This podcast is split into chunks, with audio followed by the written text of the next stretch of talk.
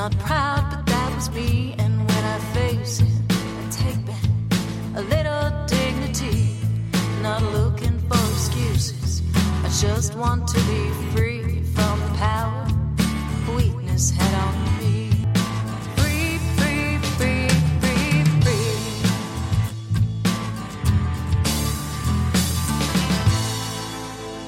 Hi, everyone, and welcome to the Bubble Hour, where real people tell real stories of addiction and recovery. I'm Jean McCarthy, recovery author, blogger, and podcast host. I've been chronicling my adventures in life after alcohol since my first day of sobriety over nine years ago in my blog Unpickled and in books like the Unpickled Holiday Survival Guide and my poetry collection, The Ember Ever There. I tell my stories there and I hold space for your stories here. And today I'm holding space for Louise. Hi, Louise. Welcome to the Bubble Hour. Hi, Jean. Thank you for having me. I'm so pleased you're here. We've been emailing back and forth a little bit, and you have volunteered to join me and share your story. But you and I have something in common, and that something is poetry. We do, don't we? Um, yes, Instagram, where I first started sharing my stuff in a public space. Well, we'll talk a little bit more about that in a few moments. But first, I want to open up the floor for you and ask you, Louise, to tell us about yourself and tell us your story. Thank you, Jean. So, yes, my name's Louise, um, and I would now count myself as an alcoholic. My story always starts at my, my crisis point. Um, I found myself sat in an AA meeting at the end of March 2009. And I, I had no idea what I was doing there. I'd, um, I'd driven my car into a ditch without any recollection of getting into it, putting the key in the ignition, driving it out of the pub car park, getting down the road. But I knew I had because I was stood there looking at it. And it completely and utterly freaked me out. I'd gone back to the guy um, I'd been drinking with. It had been a school event. Uh, he very kindly got his overalls on, got some rope. His wife made me a coffee, and uh, she said, to, he said to me, "I knew I should have taken your keys off you," and I can still remember how my hackles went up at that, and how offended and affronted I was. I'd never had a great relationship with alcohol. It wasn't a comfortable thing for me, but it had never been something I'd called into question. I'd never looked at it. And yet here I was sat in this meeting with these people. I did not want to be there, did not want to be with them. I had my coat on, my legs crossed, my arms folded. And I just sat in this space thinking, this is not my life. This is not my life. It got me home. I'd been in one piece. The car had been one piece, not a scratch, not a mark on it. And I'd I'd woken up the next morning and just been horrified by what I'd done. Quite often, people will turn around to me and say, "Oh my God, you could have you could have died," and I it wasn't that wasn't it. You know, it didn't matter. It didn't matter that I could have died. What mattered is that I could have killed somebody else, and my children could have become the children of a drunk who killed somebody and I could not understand how I could have done that to them.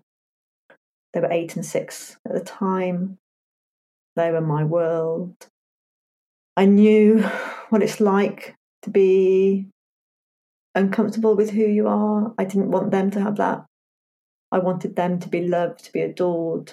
And the fact that I could have put their lives and their emotional stability at risk just completely threw me. And so I'd sat, and I can still remember exactly where I was sat, Googling what to do if you have a drink problem. And no matter what order I put the words in, what question I asked, the exact same result kept coming back Alcoholics Anonymous. and I just sat there looking at this thing on the screen, going, well, obviously not that.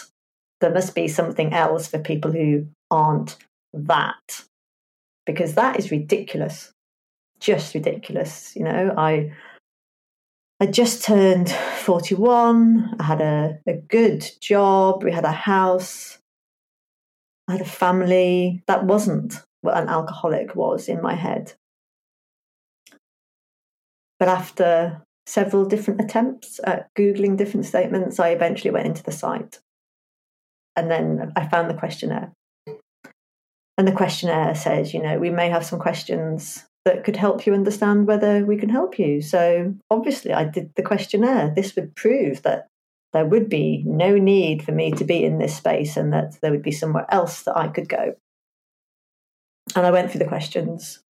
Some of you may know them. They uh, are very black and white questions. They are either yeses or nos. I answered yes to seven and maybe to two more, which evidently are not maybes, they're yeses, but they, they still come up as maybes in my head. And then I got to the end of the questionnaire and it said, if you answered yes to three or more, then we may be able to help you. And I, I was floored, absolutely floored. So I did the questionnaire again because this was nonsense. And I, I can do questionnaires and get the answers I want. So obviously I would going to go back through these questions and I was going to work out which questions I shouldn't have said yes to and I should have said no to.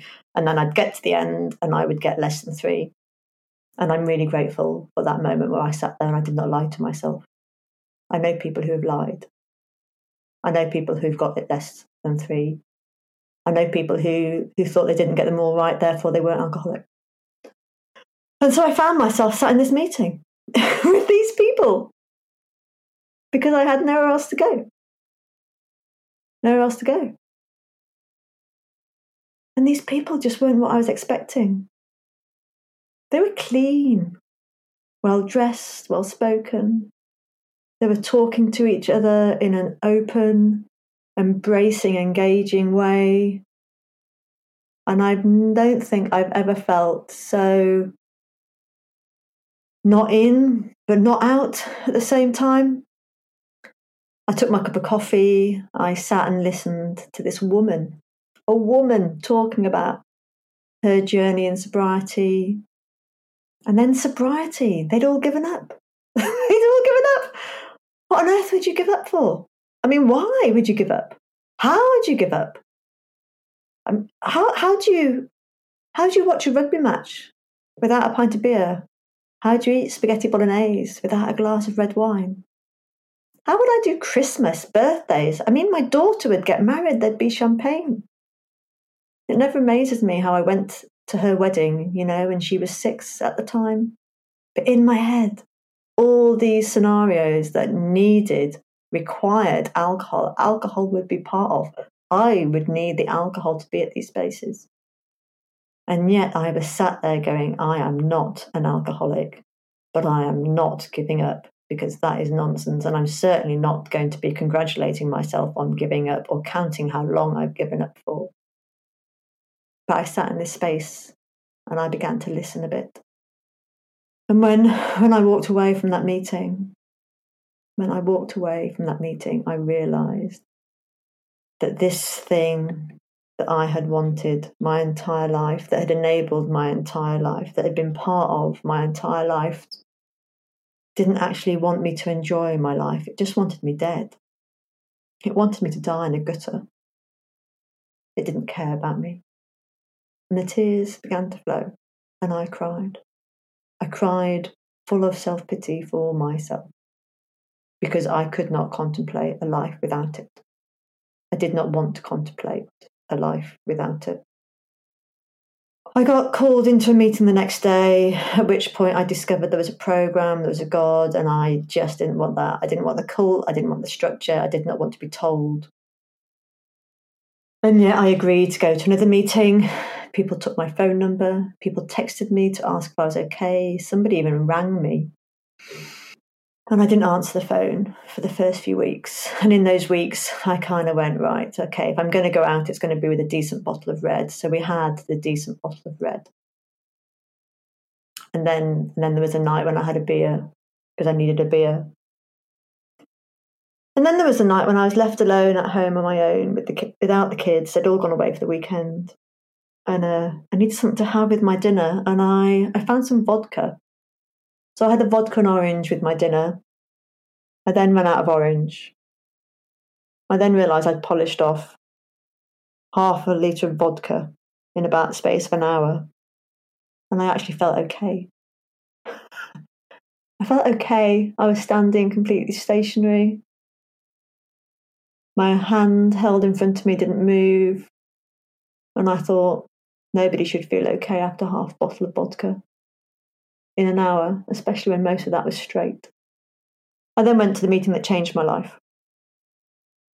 Sat listening to a woman who'd been in the rooms for 12 years, who'd stopped going to meetings. And then when she came back, no longer had the house and the job and the kids, was living in her car and was drinking cans of lager. And in that moment, that's where I saw myself going. So I went home via the off license, bought a really crap bottle of white wine, drank that, watched several episodes of Brothers and Sisters, none of which I can remember, and went to bed. And the next morning decided that I had to do this thing. This was a T junction, this was not a crossroads. If I carried on drinking, I knew exactly where I was going to go. It was not going to bode well. And I would have to take full responsibility for knowing that it was not going to go well. Or I gave up. So I gave up. But I wasn't going to join him in the program. I wasn't going to find a sponsor and talk to a woman. I had no desire to talk to women. Didn't feel comfortable around them mostly. I'd spent most of my drinking years with guys, drinking pints of lager with six foot tall Irishmen who could drink a lot more than me, but I could always keep up. And if I couldn't keep up, I would go to the loo, vomit it all out, and then come back and top it up again. So I went to the meetings and I didn't join in. And it was really, really tough. Really tough. It was like waking up on a roller coaster every single day, full speed, strapped in, tied down, unable to do anything, unable to think about anything. Until it stopped, until it stopped, and then I would just go to bed. I'd go to a meeting or I'd be in bed by six, have dinner with the kids and go to bed and scratch up an, another notch and another day. Just sheer willpower holding on to not drinking. And then I went to a meeting where somebody talked about their car accident. And I realised that I'd completely and utterly forgotten about mine.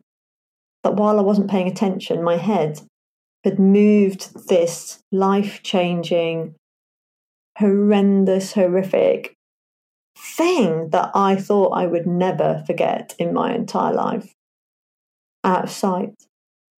And I had forgotten. And at that point, I knew I just had to join in. I knew I had it. I had it. I had this thing that they had. I had this obsession. I had this craving. I had this mind that did not want to face into it that wanted me just to ignore it, pretend I hadn't got an issue, go out and have some more. You know you want to. But I couldn't. I just didn't trust myself. And it wasn't that blackouts, blackouts as I know them now, were just part of my drinking. They'd always been part of my drinking.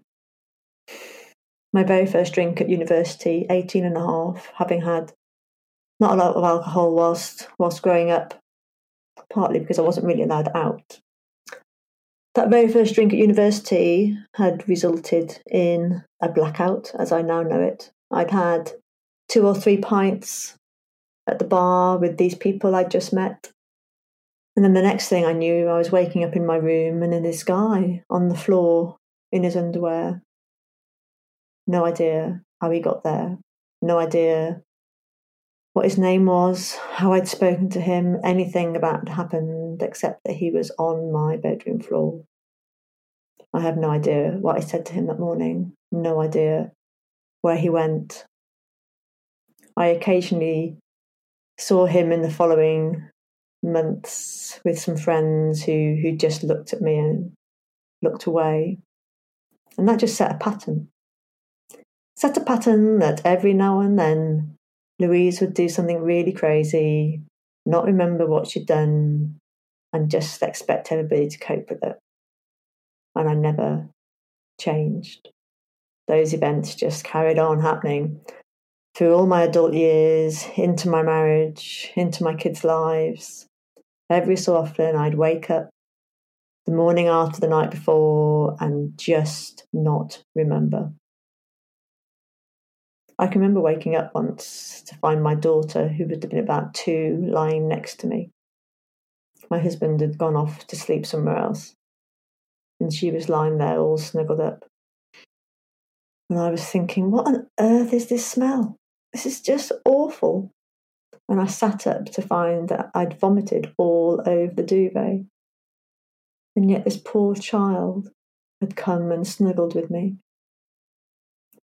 And that heartbreaking as it was, had not been enough. I didn't want to do that anymore. I didn't want to put them through this anymore. And so the next time somebody asked me to read in the meeting, I, I took the piece of paper and I said, My name is Louise and I am an alcoholic. And I read, and it broke me. I thought it was the most disgusting, dirty thing I could ever have attached myself to. But I also knew that it was the only answer I was being offered. These were the only people who wanted to talk to me about my stuff. These were the only people who had any idea what was going on inside of me at that point in time, who knew how terrified I was, both of what I'd done and both of where I was going. And yet, every time I turned up, they held their hand out to me. They got in touch with me. They rang me. They asked me how I was doing. And they shared their souls. I still wasn't doing the program because I just couldn't. But I did have this feeling of being in this in this room and it was it was pitch black, no windows, no doors. I couldn't see anything. But I was sat in this sofa. And this sofa was so comfortable so comfortable. And I think it was just the first time I ever really felt safe. I ever just felt safe. And I started joining in more of the meetings. I started meeting up with people with coffee. I started letting words come out of my head. Thank you for your share. This is what it to me about. But I still wasn't doing the program. I still wasn't doing God and I wasn't getting a sponsor. And then one night, one night, my husband, um, who is now my ex-husband, left out half a bottle of red wine, and I, I was still up and I was tidying up, and this wine it sang to me from across the kitchen. Louise, come here, come here, come here. And I found myself just drawn to it my entire being pulled towards it. And it was saying, you know, just have a sniff, just have a sniff. And as I got closer, it then became just have a sip, have a sip. Nobody will know. Nobody will know. And before I knew what had happened, it went from being this attractive, compelling, desirable thing to this creature in the bottom of it dirty, slimy, smelly, nasty, grimy. A bit like Gollum out of Lord of the Rings going, Come here, my pretty, come here, my pretty. And I knew that if I drank that wine, that's where I was going. And I finally texted somebody from the rooms and said, I nearly drank. What do I do? And she texted back to me, Louise, you need to pray. and then I texted back to her, No, I'm really serious. This is really bad. I nearly drank. What do I do? And the text came back loud, clear, capital letters Louise, get down on your knees and pray. You know the serenity prayer. And I can still remember that first prayer. I remember kneeling against this wall I can remember how uncomfortable I felt, almost shameful. And yet, God grant me the serenity to accept the things I cannot change, courage to change the things I can, and wisdom to know the difference. And something shifted. I went to bed. I slept. And then I got up the next day. And it was like the roller coaster had stopped. It had just stopped. And finally, finally, I could breathe. The craving hadn't gone, but the roller coaster had stopped. And I became aware of being in this tunnel. The room wasn't dark anymore, it was a tunnel. And as I searched for the end of the tunnel, I could see see lights, but the lights weren't the end of the tunnel, they were torches. And they were being held for me. Burning torches held for me by the people in the rooms who'd been reaching out to me. And I saw this line of people. And I knew, you know, this this was the way. This was the way I had to go. So I started looking for a sponsor and I started to look at the steps. And I started kind of going, okay, then, God, right, let's make, let's see how this goes then. God, if you are out there, if there is something there, and if you are going to have to help me, then you really are going to have to help me because I have no idea how I do this thing on my own. I have no idea how I exist in this world in any other way that does not require alcohol at the end of the day, and I am going to need your help. I'd listened to enough stuff to realize that the life, the life I had, the way I lived it, the way I thought, all that had to change. All that had to change because all that required alcohol.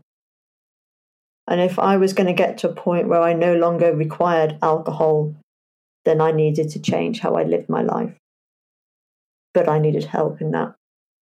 And the help came. It was just amazing. Absolutely amazing. If I if I was facing into a problem or a challenge with the kids or my husband or, or work, suddenly I'd be talking to somebody who'd had exactly the same situation and talked to me about what they did or where they went I had I had a bill arrive out of the blue for several hundred pounds and no means of paying it. And then I had a, a refund for a utility thing that I'd never had a refund before in my life, and the, the two amounts matched. It was just phenomenal. I went back to work after having been off sick. I, I collapsed in the heat. My body just collapsed, and I slept for 16 to 18 hours a day. I couldn't speak. I couldn't think. Um, and I and I I put it down to my body needing alcohol like oil, like a car needs oil. I wasn't a petrol drinker. I was an oil drinker. There was obviously some underlying element of alcohol within my cells, and the minute that was all gone, my body just stopped. And little by little, it came back. Little by little, as I handed it over, as I asked for help, as I talked to other people, as I sat and shared in meetings. I started to do this thing called life without the need for a drink at the end of the day.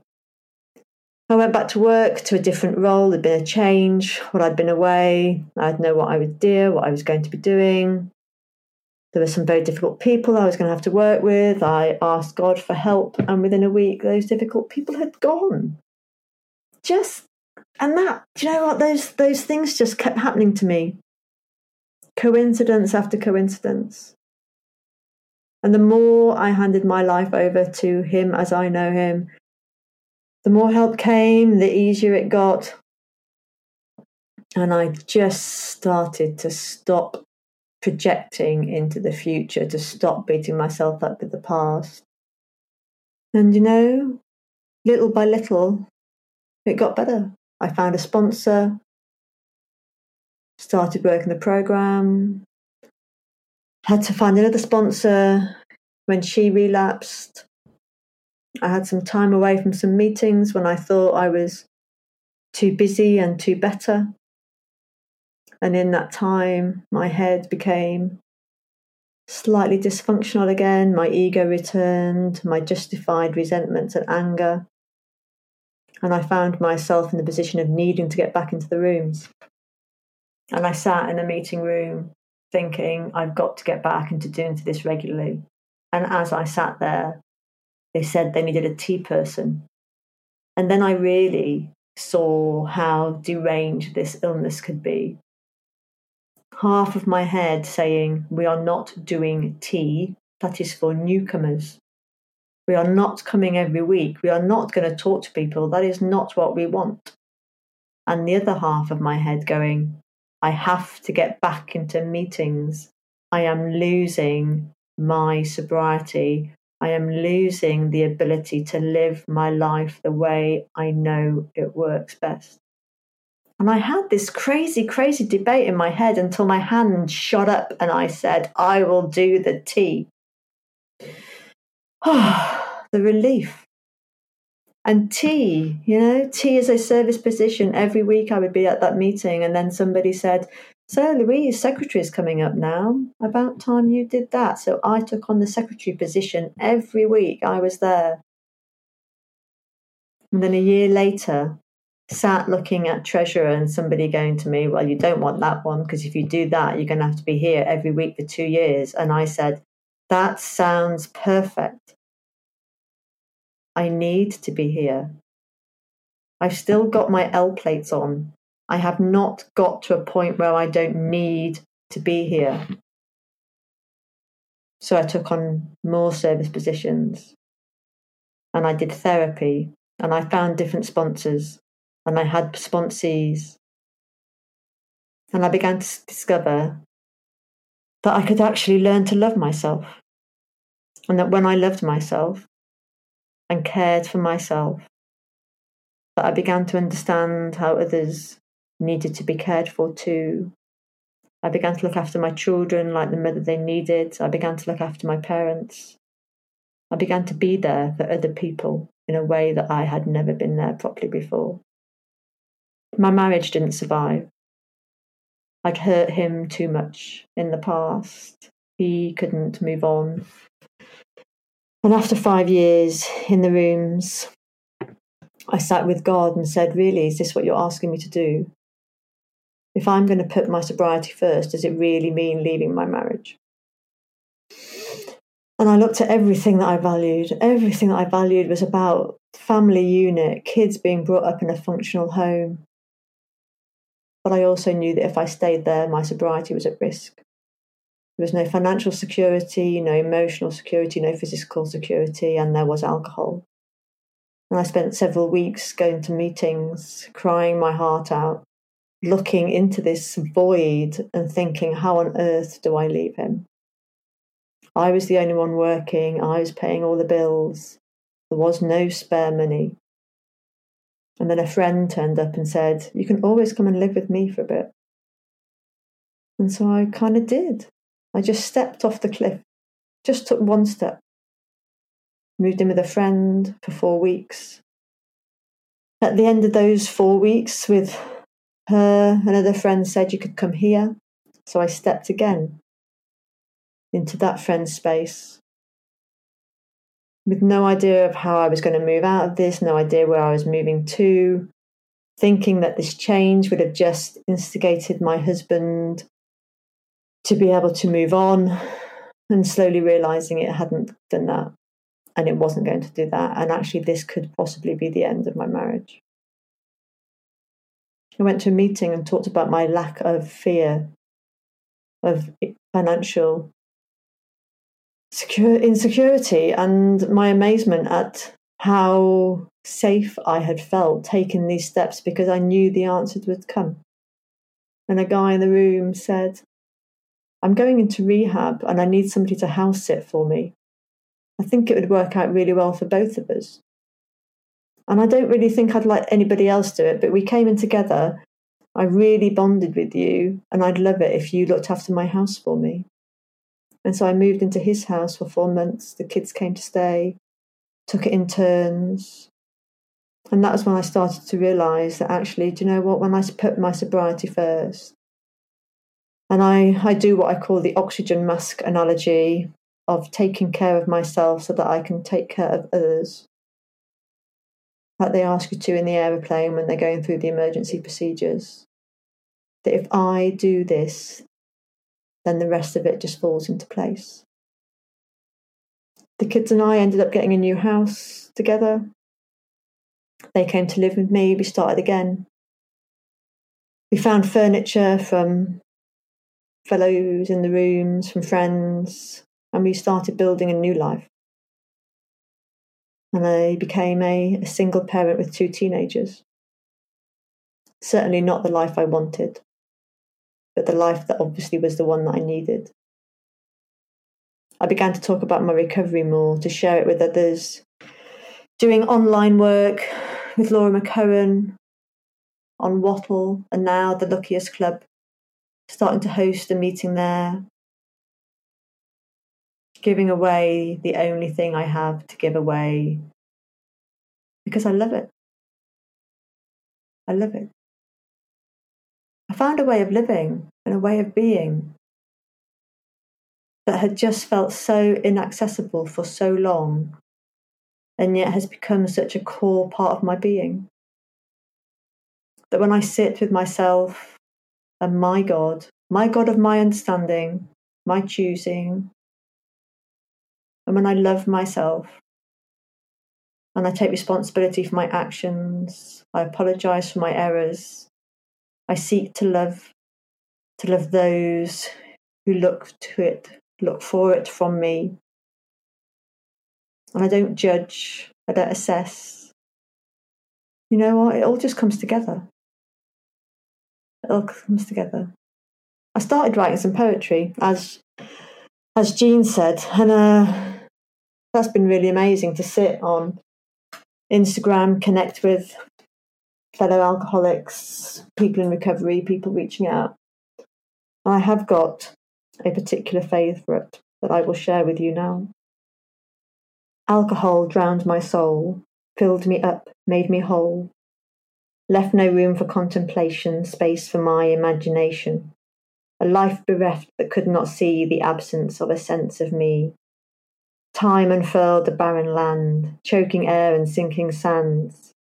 It was in that foreboding gloom I came across a sacred room, where hands reached out and brought me in, protected me from wandering, gave me food and warmth and love, reminded me I am enough. I never felt I was anything near enough. I have never felt worthy until I came into recovery. I accepted I was an alcoholic. I realised my powerlessness. I came to believe in this thing that some people call a God, and I gave him my life. And when I follow the steps that he asked me to take, and I do the things he asked me to do, and I ignore the things that I want to do that I'm not ready to do, it all comes together. I've been trying to write a novel and it's been going really badly because I've been too busy. And then I got offered redundancy in July of this year. And I realised this is my chance to do my thing. So I've taken redundancy, I've handed that over. I'm trying to write a novel. It's coming together quite slowly. But I've got the support of my children, the love of my family, enough money to get me through a year or so and we're just going to see what happens. I think I've got something that needs to be shared. It certainly feels that way. Thank you, Jean. Thank you, Louise. You are an incredible storyteller. Uh, and it's not easy to tell our own stories the way that we might tell um, a compelling narrative that doesn't belong to us. So I applaud your ability to shape your story so beautifully. Thank you. Thank you for sharing. I want to hear a little more about your novel. Can you? I, I know it's hard to talk about a work in progress, so I won't ask too much. But are you mining the lessons of your own life? Are you Do you think? so there's a very funny story. There's a very funny story. I went on an amazing course in 2004, 2005 with an amazing group of people. Um, sadly, the majority of which I've, I've lost touch with. And at the end of that course, there was a, a bit on our purpose. Um, and lots of people were going off to become life coaches and to do other stuff. And I had this thing that just said, no, there's something, there is a something, there's a something here, I can feel it. Um, and I, I ended up writing it, writing what I thought was a short story. And uh, it was a short story about this woman who realized that her life had kind of fallen apart and that she needed to give up drinking alcohol. And when I wrote that short story, I really thought that's all it was. Uh, I thought, how amazingly interesting. I've written a book, I've written a story about this woman who needs to give up alcohol.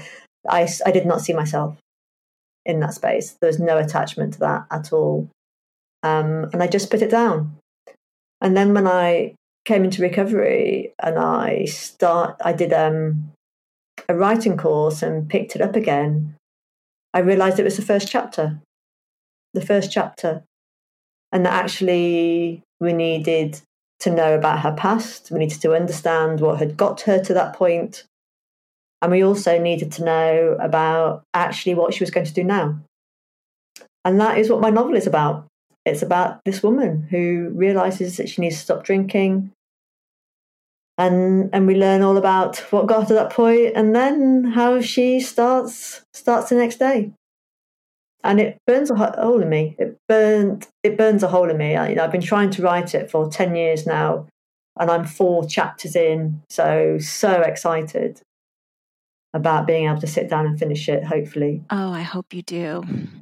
And it's a it's a wonderful terrible experience to open our hearts and write the truth. I i sometimes write in coffee shops at least pre-pandemic I used to and i could only work on some characters there because there were some scenes i wrote uh, in my first novel that were unpublished to this date by the way. Someday it'll get published.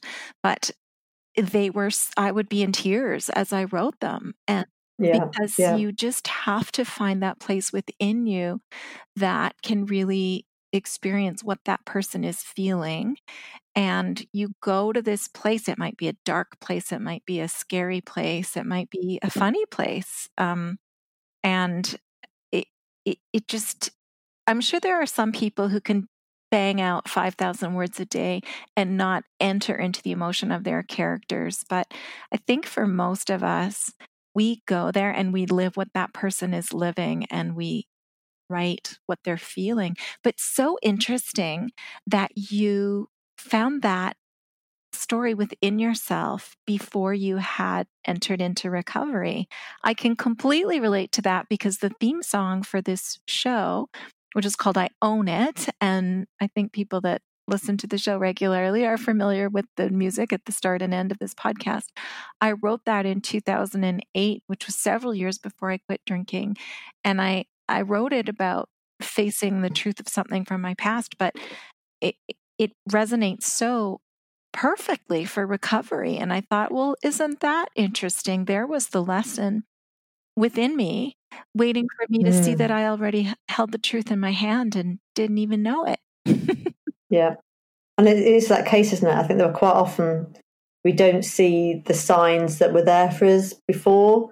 You know, I, I think about the moment when I came into the rooms as being the first time it was really held up to me but I believe it's probably the first time it was held up to me that I saw it.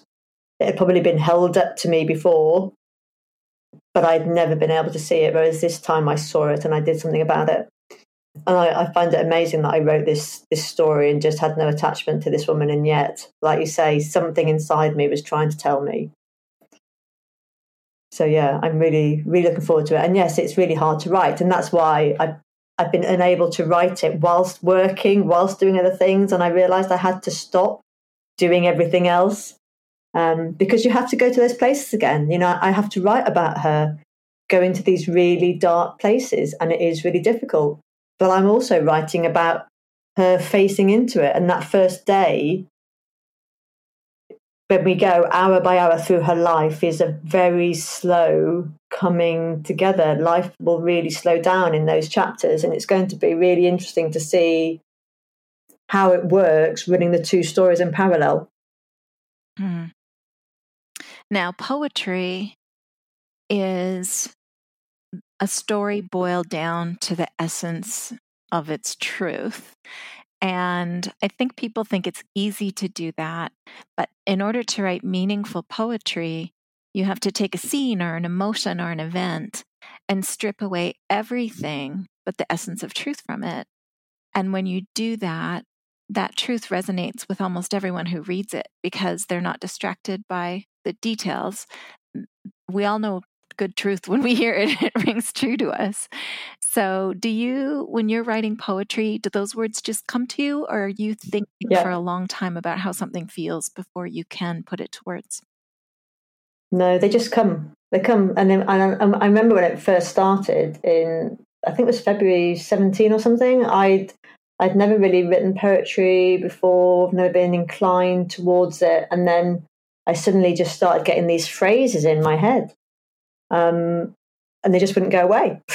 just a phrase in going over and over and over. I'd be out walking with the dog and this be this phrase, and then there'd be a following phrase, and I'd have to stop in the field and, and key it into my phone so that I could move on. And a friend, when I started, you know, putting it on Facebook to friends and stuff, she said, You need to put that on Instagram because that's where it is. And I'm like, Instagram, what's that? You know, I don't do social media.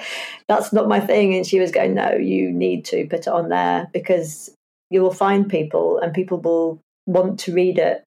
Um, and it, it, did, you know, it came, I call it, I, well, I, I say it comes like vomit. It, this thing just burns up and I have to put it out. If I don't do something with it, it doesn't go anywhere. You just hold on to it. So yeah, they, they just come. And, you know, in some days I was writing two or three at a time. Um, and then it kind of, it just slowed down again, which I took as a kind of a sign that I'm, I'm ready to shift back onto the novel and, and start doing something. And it was nice in a way writing poems and putting them on Instagram because because they come, you process it, you put it down, you publish it, you let it go. The flow is really quick.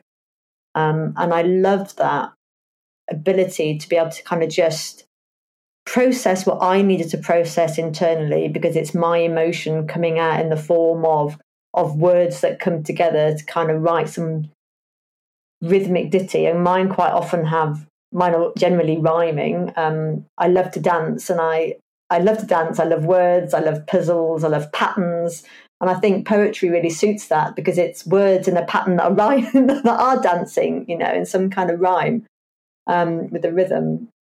And I, I think it was just a way of me reconnecting again with my core to give it some training and some exercise so that now that I'm ready to write again, I, am there. I don't need to kind of warm warm up to it. Does that make sense? Oh yeah.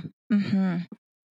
You're staying connected to that part of you that uh, just keeping keeping the flow open, right? And yes. it's it's interesting what can shut that off. I feel it can be too much news or any news.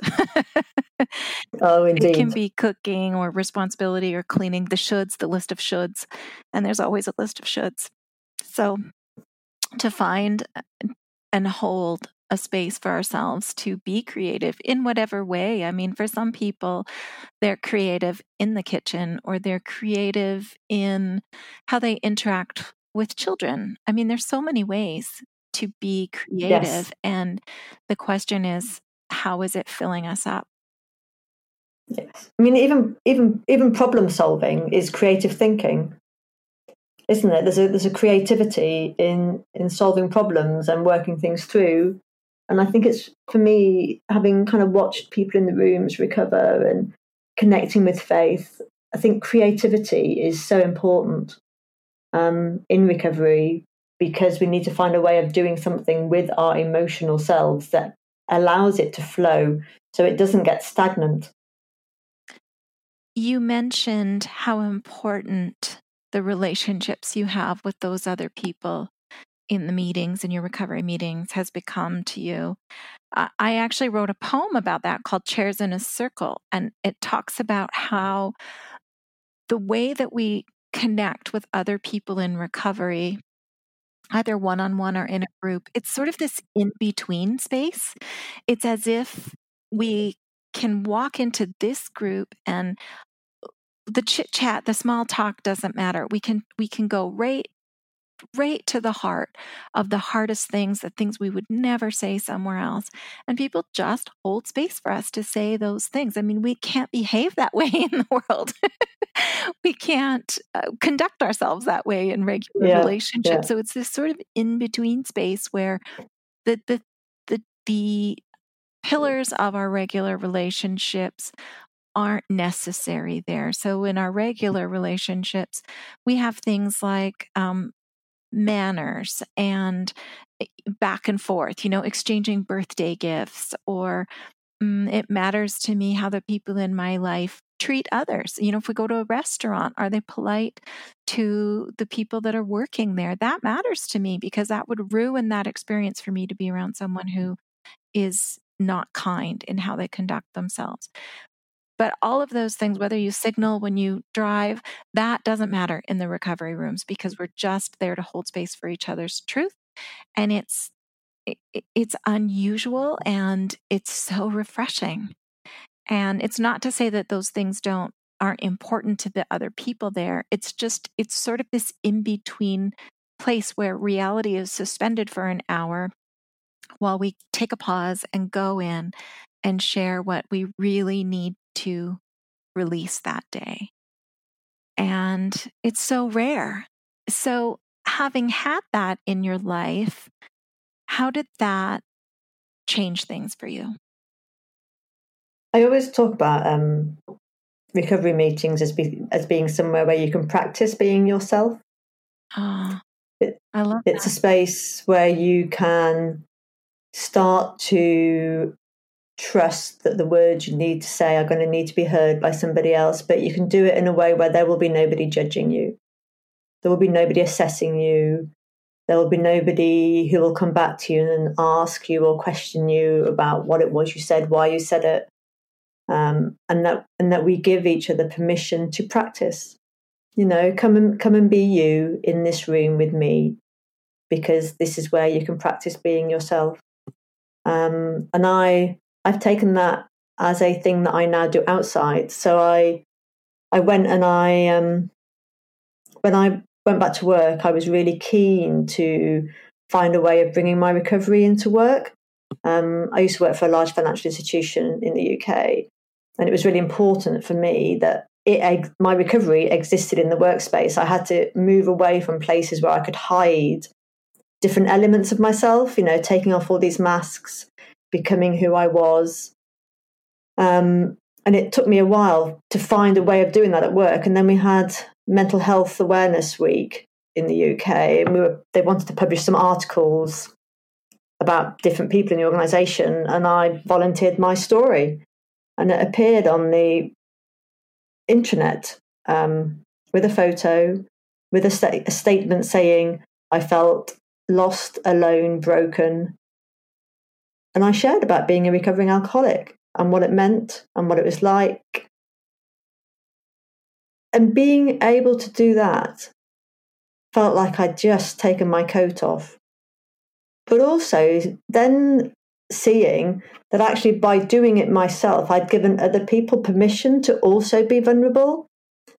And that was just amazing. I I have I have really benefited from, from being open in that workspace, from trusting that actually when I am me and the more me I am, the better it is for everybody around me because they find it easier to be them. And that actually so many people find it difficult to be themselves. It's not just alcoholics, it's it's just society. Everybody is really struggling to be their best selves. But if there are those of us who've practice doing it in the rooms, have learned actually the more I am myself, the easier it is for others. And it became becomes something we can share share more widely. And I've I've loved that as a gift. That has just been amazing. That is a beautiful way to think of it. Practice being ourselves.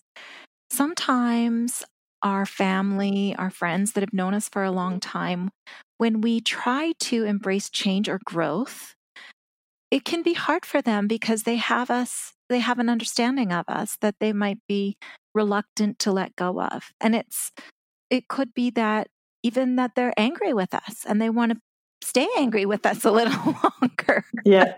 Don't go improving yourself. I'm Yeah. not done being mad at you yet. so it, when we feel that push change is hard. right, we can sometimes we retreat from the change. So you're right, and I I love the way you phrased that. Practice being yourself because it can give us the backbone we need to perhaps express to our loved ones reveal this new direction we're heading in. And if we get pushback from it, to stand our ground and say, This is really important to me.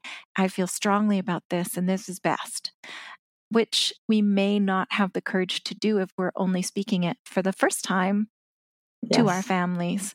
So to be in a group or in therapy, as you mentioned, is a great way to do that. Now, you mentioned you were doing therapy as well as group work. What did you learn about yourself and how did it help you in your recovery? So I I learned. What did I learn? So it's interesting. I talk a lot in metaphors, um, and the things that always I, I always remember things in metaphors as well. It's, it's a really, I, I guess, it's possibly linked to why I want to write a story. Um, I learned that I don't need to be tied to the expectations I think others have of me, and that a lot of those expectations aren't necessarily the expectations of others, but my presumed expectations. I learned that I can do new things and I can try new things, and that I'm not tied to the person that I became. Um, I sat in a meeting once and realised that I, I wore I wore masks, and not only wore masks, but I had a suit of armour on, a sword and a shield, um, and I I spent my entire life in defence mode. And I think through therapy, I began to understand how to come out of defence mode, and that the opposite of defence mode wasn't necessarily attack mode, but to put all that stuff down and to s- slow down and see others for, for who they were rather than who I thought they were. And just letting my mind stop having to have all the answers, but starting to trust my heart, starting to really trust my heart. Um, and to no longer be in survival mode. I did a lot of fight or flight or freeze. I spent a lot of time in freeze mode when I was in distress, um, unable to speak, unable to think, and I needed a lot of help to get out of of that as a response. So to have moved to a space where I can seek to understand and be interested in others rather than only feeling I need to defend myself has, has been enormous.